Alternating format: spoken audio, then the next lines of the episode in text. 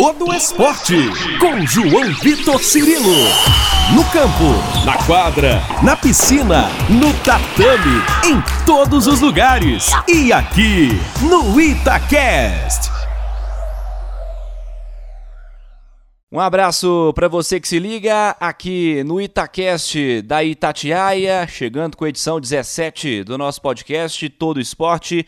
E o nosso convidado é um gaúcho, ex-atleta, campeão no vôlei brasileiro, técnico igualmente vitorioso na Superliga, com passagem também pela comissão técnica da seleção, ele que já vem há 3 temporadas na Polônia e acumula outras experiências também longe do Brasil, e nós temos a chance de falar sobre vários cenários do voleibol mundial aqui no podcast, falando sobre a carreira dele como atleta, como técnico. Vamos falar muito sobre isso também aqui no nosso podcast. Marcelo Fronckowiak, muito bom falar contigo, um abraço, tudo certo? Uai, sou bom demais!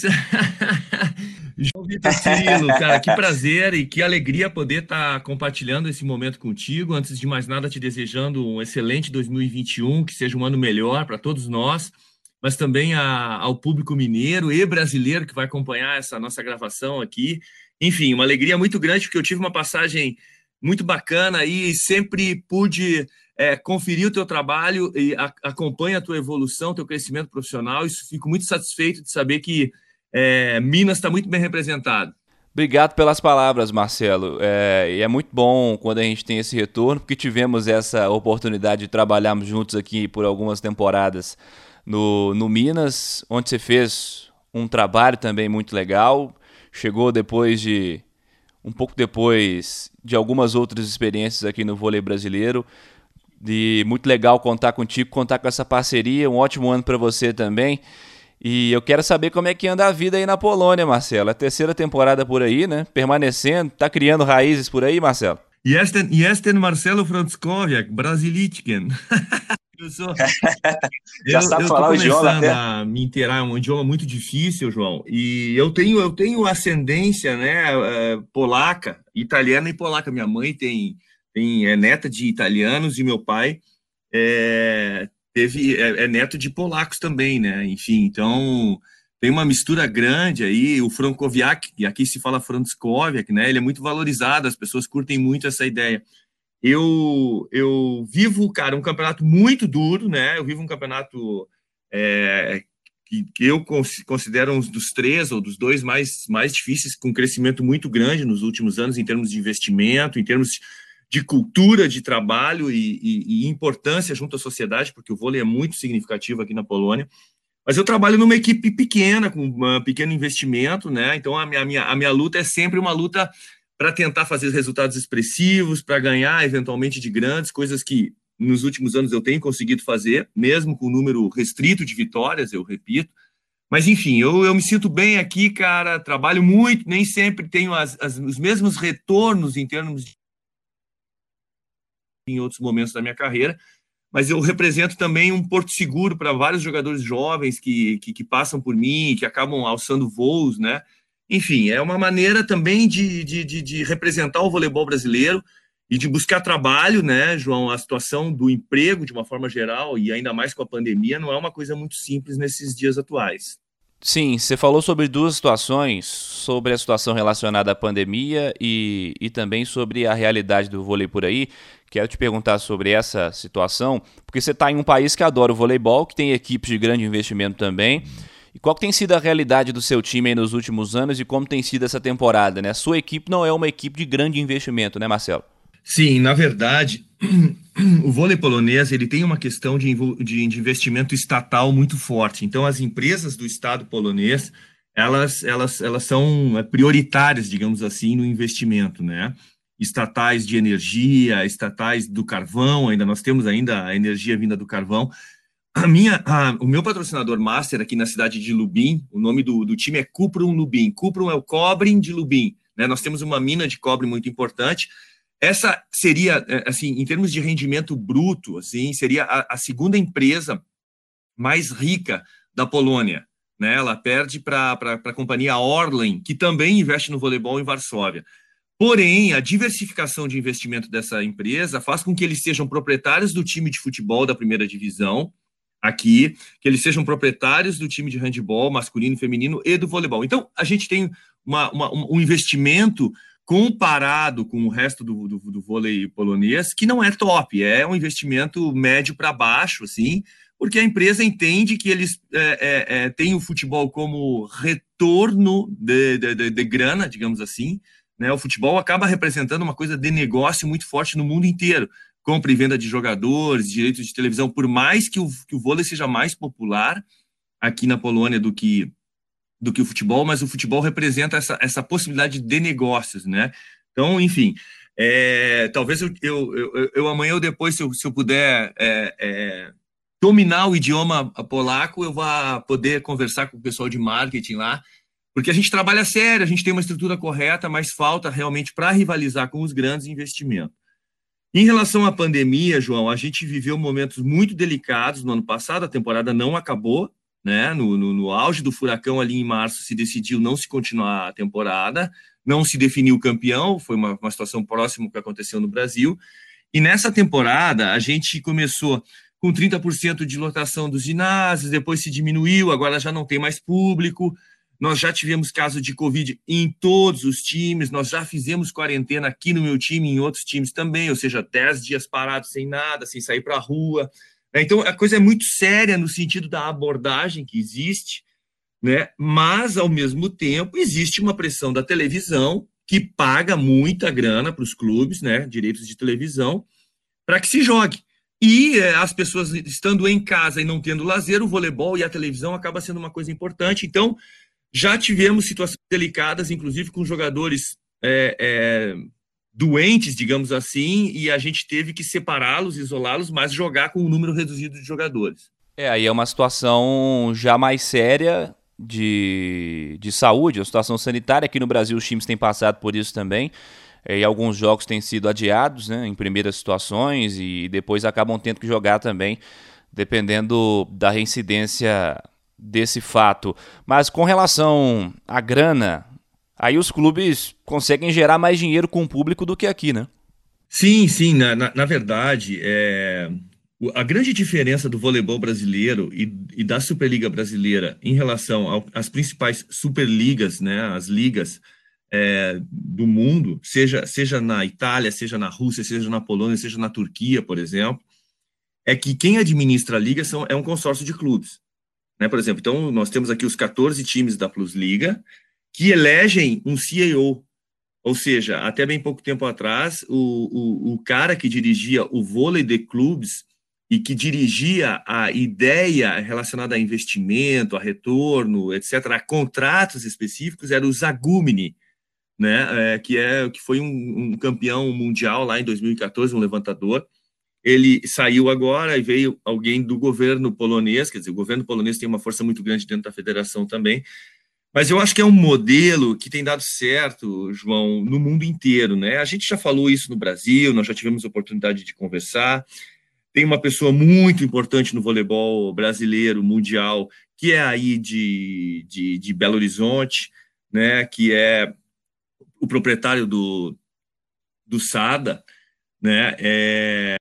Vitória Mediolanese. E ele tinha essa ideia, enfim, ele tem origem italiana também, ele conhece muito bem como é que funciona, tem até o videocheque comprado da Itália, etc. Então, eu acho que esse modelo, mais dia menos dia, ele vai acontecer no Brasil, e eu me surpreendo muito por que esse modelo não acontece. Porque você cria uma identidade do campeonato, de clubes, né? E você tem uma entidade, né? Um consórcio de clubes e de pessoas lutando para que dê retorno financeiro. Quer dizer, você tem a mídia, você coloca na televisão, mas os contratos específicos, sejam com a mídia, com a televisão, ou os contratos, porque os clubes eles não são proibidos de ter contratos privados também com empresas privadas, então os clubes grandes, eles acabam tendo os contratos de televisão, os contratos com os patrocinadores estatais, eventualmente muitos contratos privados de pequenas empresas que agregam, né, nome na camisa, etc., e ainda o público.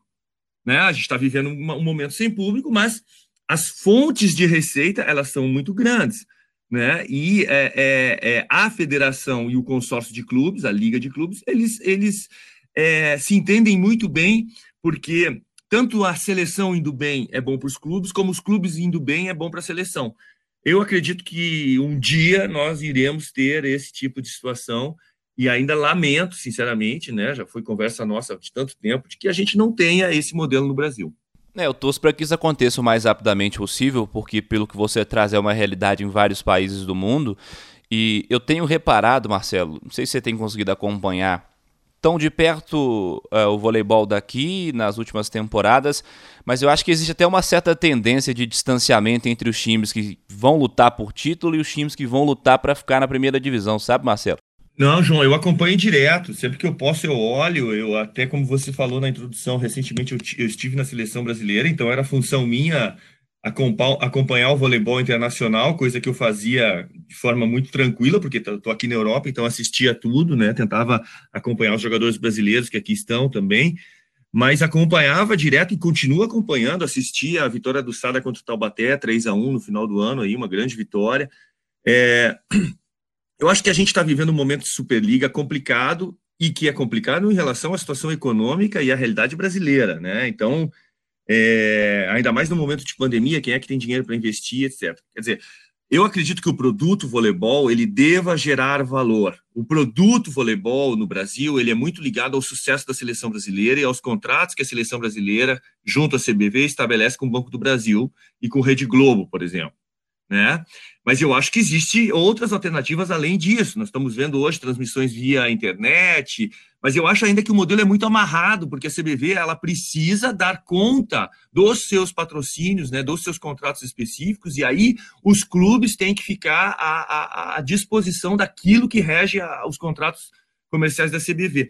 Então, é complicado, né, de se criar valor, como eu te falei, relacionado às realidades dos clubes, e os próprios clubes, eles não têm uma liberdade muito grande, né? Inclusive na questão de publicidade na quadra, que são modelos que existem. Para tu ter uma ideia, na Polônia, na Rússia, na Itália, você tem um patrocinador master que coloca o seu nome na quadra, vide o modelo que a CBV tentou agora com esse novo piso amarelo aí do Banco do Brasil. Então, é um patrocínio do Banco do Brasil, específico da CBV, que acaba indo também para a Superliga. As coisas se misturam muito dentro de uma mesma roda, digamos assim.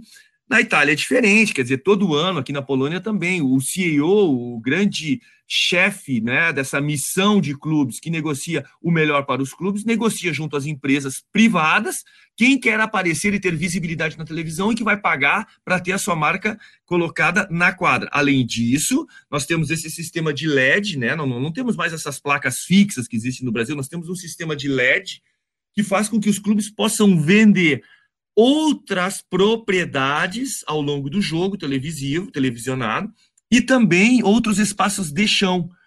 Então, acaba que é um modelo diferente que gera valor ao produto voleibol, que não é só seleção.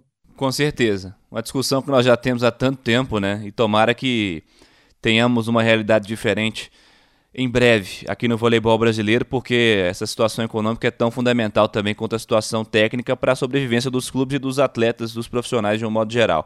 Ô Marcelo, você teve outras experiências europeias também, a maior delas eu acredito que no voleibol francês, né? E quais as principais diferenças você nota daquela realidade para essa que você está vivendo atualmente? João, faltou só responder um pouquinho na questão anterior, que eu acho assim que, infelizmente, por essa questão de crise e de um momento sim. delicado, nós estamos com um nível de Superliga abaixo do que nós já tivemos em outros momentos, né? E é natural até de se pensar isso. Agora, é como você falou, hoje talvez a gente vá ter 3 times brigando ali, talvez 4 times, ou praticamente já definido que serão as semifinais, né? E aí nós perdemos grandes investimentos. Eu espero que o SESI, amanhã ou depois, aí volte a ter um investimento importante, mas a saída do SESC, isso e a saída própria do Maringá, lá numa região tão rica do Paraná, quer dizer, é ruim que o distanciamento seja tão grande, né? É ruim que nós não tenhamos uma segunda divisão estruturada, e aí eu já engato na resposta. O que eu acho que acaba acontecendo de uma forma geral na Europa é, primeiro, você tem uma presença da educação física na escola muito forte. Então, o garoto que tem uma educação física séria, que o professor de educação física é valorizado na escola, ele vai se interessar daqui a pouco por uma prática um pouco mais intensiva, ele vai buscar um clube, então tem todo um caminho que é formado a partir da educação. E isso, infelizmente, a gente não tem no Brasil, não é um modelo virtuoso que valoriza o profissional da educação física, número um. Segundo, você tem uma situação de estrutura de divisões, ou seja, eu jogo a Plusliga, abaixo de mim tem a Tauron Liga, que são 14 times também buscando nesse sistema de ascenso e descenso, subir, né, se manter, buscar essa grana que tem na Plusliga, etc. Abaixo da Tauron Liga você tem a primeira divisão, a segunda divisão, a terceira divisão. Isso é um modelo que existe na Europa inteira, quer dizer, não é anônimo que um garoto, daqui a pouco com 19, 20 anos, que ainda não está pronto para jogar a Plusliga ou a Tauron Liga, que é a segunda divisão, ele joga a primeira divisão, ele joga a segunda divisão, né, mais abaixo ali, e que ele vá subindo, e que ele vá aparecendo. Infelizmente, o modelo que a gente tem no Brasil, ele não contempla jovens valores, e aí você sabe que os nossos juvenis não estão jogando mais, que os nossos campeonatos de base estão sendo esvaziados por uma falta de prática, etc., mas por falta dessa ligação também da escola com o clube, do clube formador com o clube profissional, no sentido de dar oportunidade. Então, não tendo oportunidade, você tem um menor número de praticantes e você tem um êxodo muito grande, porque o garoto de 18, 19 anos que não consegue jogar no Minas, no Taubaté, no SADA, e que quer jogar vôlei, daqui a pouco ele vai ter que sair. E a gente tem um êxodo absurdo, nós tivemos um êxodo absurdo esse ano de jogadores brasileiros e de jogadores da Argentina, por exemplo, a diferença do euro está 6-1, né? O garoto que não tem lugar e que não é valorizado e que não tem a possibilidade de crescimento, ele não estando formado ainda, o que é uma pena, ele vai se aventurar fora do Brasil e vai conseguir ter o rendimento e sustentar sua família, enfim. Então são modelos que são estabelecidos há muito tempo, a própria situação do consórcio de clubes, né, que eu estava te falando ali há pouco tempo, nas respostas anteriores, você tem um caderno de encargos que é muito sério. Daqui a pouco, por exemplo, na Itália, um time da Superliga na Itália que não consegue ter um mínimo X de público, ele paga uma multa. E se ele estiver reeditando isso liga após liga, ele pode perder seu lugar para um time de segunda divisão que tem um público e que tem ações de marketing, que tem a loja dentro do ginásio, que tenha acesso a público e promoção nas redes sociais. Enfim, são coisas e modelos que funcionam e eu digo isso há muito tempo, né, João? A gente não precisa reinventar a roda, a gente pode se inspirar em modelos que são virtuosos e que estão bombando aí no mundo inteiro. Claro, os modelos estão aí, boas ideias existem. Acho que até a palavra cópia, às vezes ela é vista como algo negativo, mas eu não considero dessa maneira não. Se é algo positivo, tem que ser feito realmente. Tomara que seja implantado isso de alguma maneira aqui no voleibol brasileiro, a gente espera que sim. E aí eu me recordo de duas situações aqui, Marcelo, porque você falou sobre projetos encerrados aí, né, investimentos que foram finalizados nessa temporada, o próprio SESI, que é tradicional, o SESC, que era mais recente, mas também já vinha montando boas equipes nas últimas temporadas. E aqui no Brasil você comandou dois times vencedores na Superliga. Eu queria que você lembrasse desses trabalhos na Ubra, lá nos primeiros anos aí desse século, e pelo RJX, um projeto no Rio de Janeiro, no início da década passada também. São times que não existem mais, em situações diferentes, totalmente diferentes, mas queria que você lembrasse desses dois trabalhos aí, Marcelo. A primeira lembrança, eu vou trazer uma terceira lembrança no final da minha resposta também, tá? Mas assim, a primeira lembrança é da Ubra, no sentido de um modelo que se criou, que eu acho que ali nós perdemos uma bela de uma oportunidade junto à CBV, no sentido de ter uma perenidade, que é um modelo que copiava e que buscava inspiração no modelo americano. Ou seja, uma universidade onde você tem esporte de rendimento e dentro do esporte de rendimento você consegue aproveitar dentro da universidade tudo que o esporte dá. Então, você tem marketing, você tem publicidade, você tem televisão, você tem rádio, você tem jornalismo, você tem educação física, fisioterapia, você tem medicina, você tem psicologia, quer dizer, você tem matemática com estatística.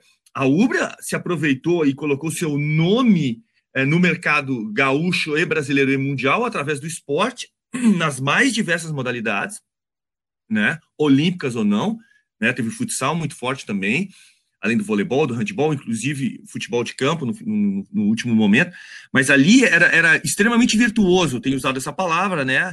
Porque a universidade cresceu e deu a oportunidade a muitos alunos, inclusive, de um pós-carreira. Eu vou te citar um jogador aí que você conhece, que hoje é advogado e que formou na Ubra, que é o Bosquinho.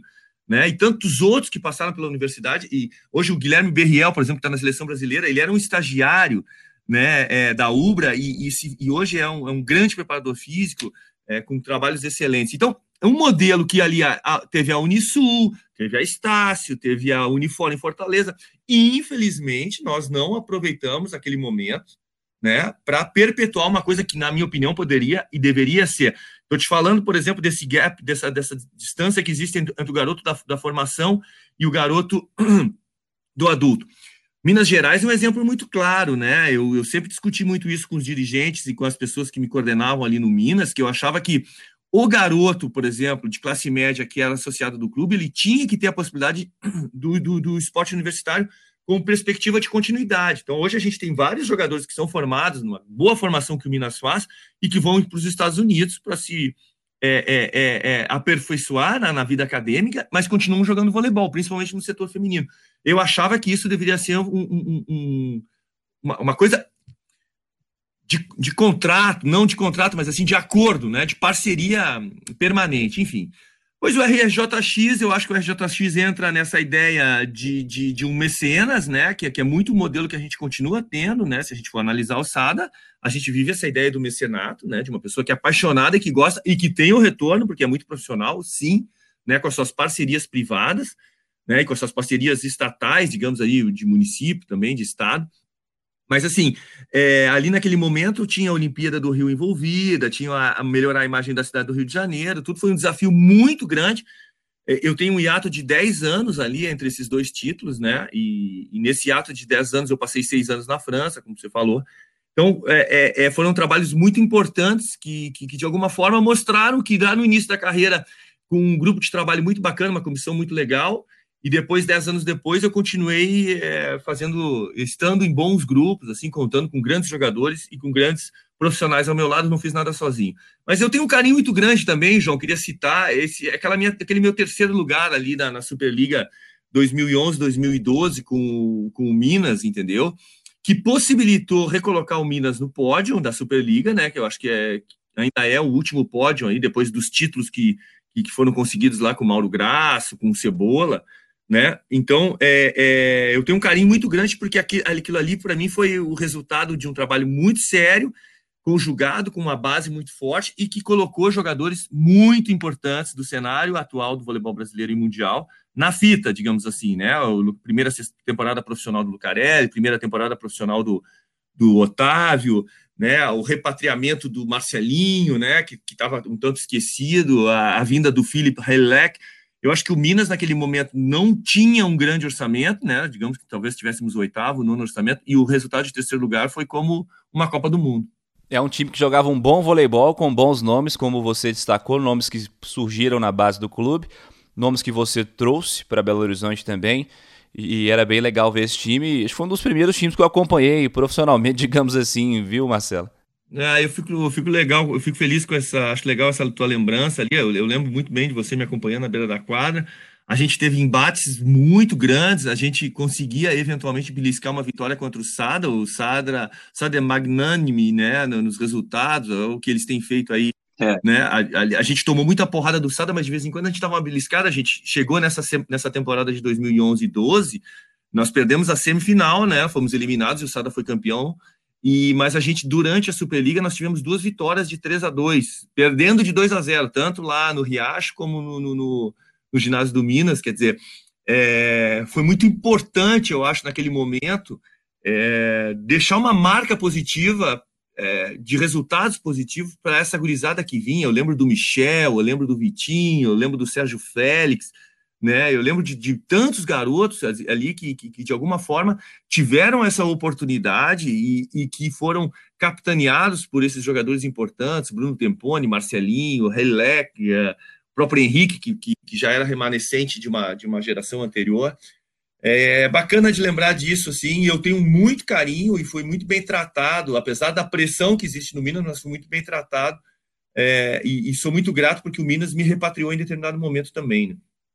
Muito bom, Marcelo, boa lembrança. Pra gente fechar o papo de técnico, você fez parte da seleção brasileira até a última temporada como assistente, comandou o time também em competições importantes, no Sul-Americano, no PAN.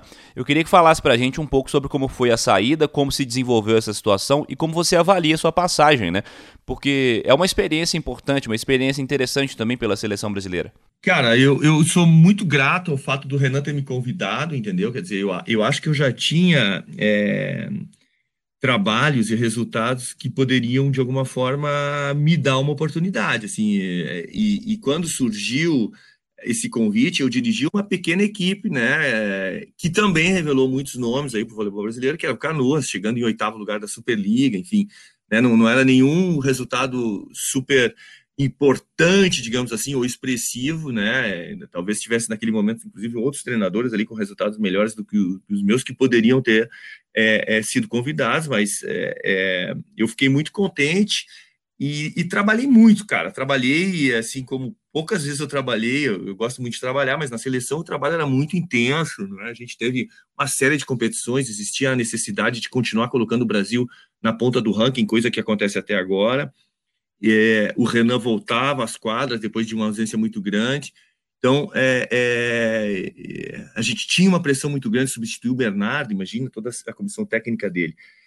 A partir do Mundial, o que eu acredito é o seguinte, talvez eu não tenha todas as respostas para essa tua pergunta e talvez quem possa te responder melhor até em relação à saída, porque a mesma pessoa que me convidou me disse que queria ter uma outra visão, digamos assim, para a sequência do trabalho, e essa pessoa é o Renan, que acabou convidando o Carlos Schwank para assumir as minhas funções em meu lugar.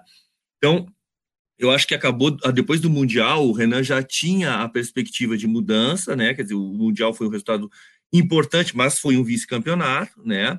E quando, logo depois do Mundial, em 2019 e 2020, eu começo o trabalho, o Schwank já estava lá. Então, eu toquei, na ausência do Renan, o trabalho, e aos poucos foi chegando o resto da comissão técnica, o Tabachi já chegou também, aí, mas o Schwank estava lá desde o início, e não havia um comunicado oficial de que ele assumiria. Daí, no dia da chegada do Renan, exatamente no dia que ele chegou, que ele se apresentou após o título pelo Taubaté, ele me disse, olha, eu vou continuar contando contigo, eu vou te dar algumas funções acessórias aí, né, relacionadas à equipe B, digamos assim, ao time que ia para o PAN e tudo mais, né? Eu estava, naquele momento, já escalado para substituí-lo, porque ele tinha sofrido uma punição, então dirigi o time nas primeiras rodadas ali, de forma invicta, que é muito bacana, e a partir do momento que o Renan assumiu, ele já botou essa nova comissão técnica e eu fiquei direcionado para o PAN, enfim, e depois do PAN, eu pedi dispensa, eu estava escalado para ir para o Sul-Americano, porque aconteceu duas coisas. Eu queria começar meu trabalho na Polônia, porque no ano anterior eu não tinha começado o trabalho, eu tinha deixado tudo a encargo de auxiliares, né?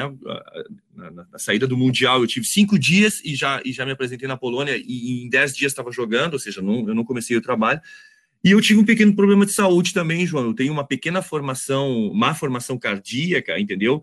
Que me deu um pouquinho de susto, então eu precisava investigar, e aí eu falei com o Renan, falei, olha, eu preciso dar um tempo para mim, para ver como é que está a minha saúde, eu vou ficar muito tempo fora da medicina brasileira, lá na Polônia, e eu não quero correr nenhum risco, entendeu? Então, eu acho que ali já existia, da cabeça dele, essa ideia de uma certa mudança, e enfim, eu cumpri meu papel lá, não vou disputar uma Olimpíada, provavelmente, que é um dos sonhos que eu tenho, e qualquer treinador tem.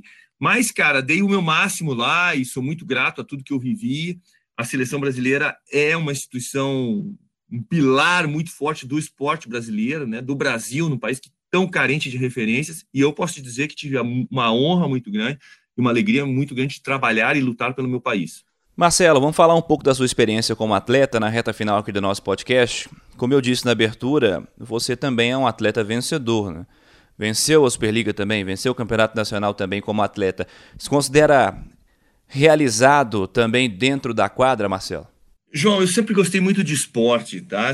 Eu tô com 52 anos lá. Quando eu era um garoto, lá na Zona Norte de Porto Alegre, o campo do Colégio Dom Bosco Salesiano ali, quer dizer, eu tinha sonho de jogar bola, de jogar futebol. Depois eu eu tive contato com outras modalidades, o voleibol entrou nos anos 80, meu irmão jogava, tinha essa geração de prata maravilhosa, assim, eu sempre quis participar do esporte, entendeu? Ao mesmo tempo eu era um bom aluno, tinha uma possibilidade de vida acadêmica legal ali, mas a educação física e o esporte sempre falaram alto para mim.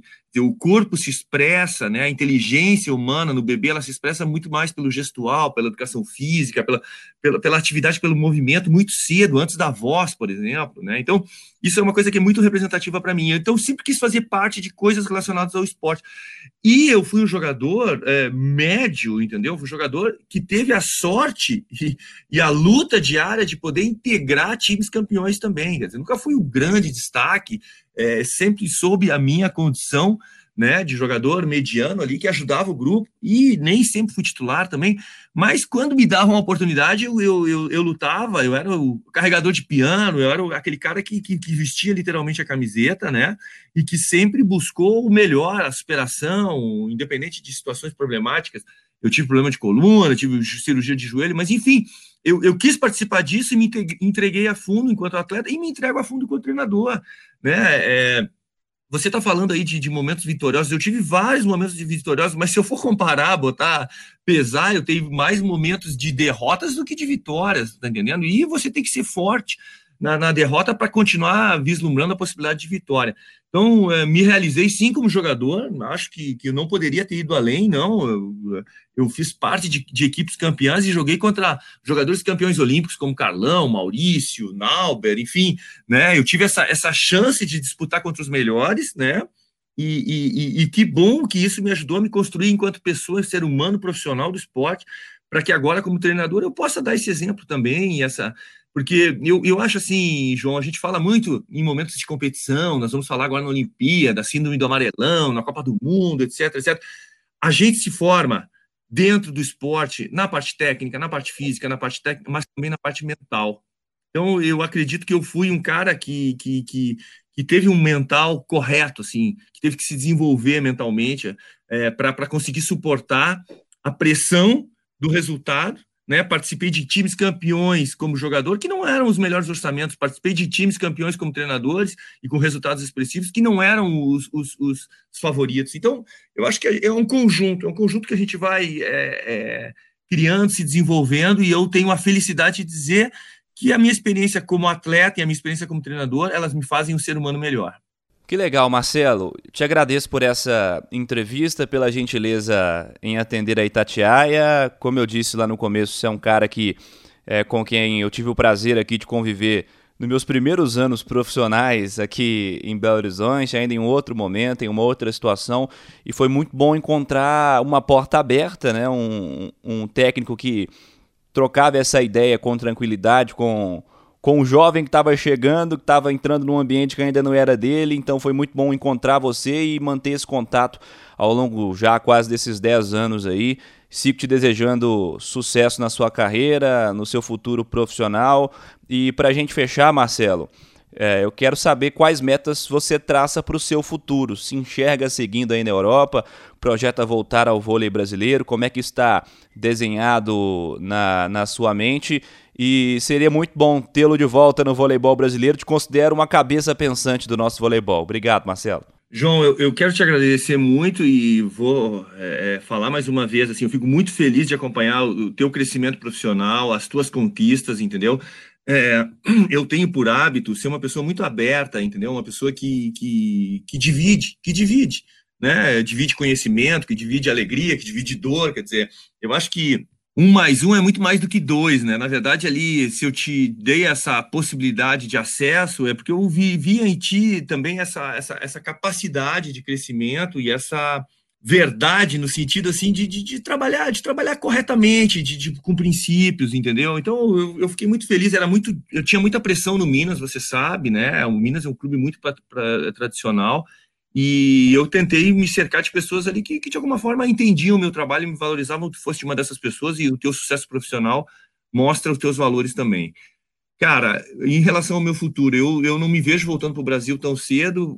Nós temos agora, até em função da grande experiência do Marcelo Mendes, né? Nós temos uma visão de que o treinador argentino, ele é muito importante. Então, nós temos Marcelo, Horácio e Weber, né, ocupando 3 dos 4, 5 principais clubes do Brasil. É uma constatação. Eles são extremamente bons profissionais, né, têm mostrado excelentes resultados também, e isso acaba, com certeza, também tirando um pouco o espaço de nós, treinadores brasileiros, enfim.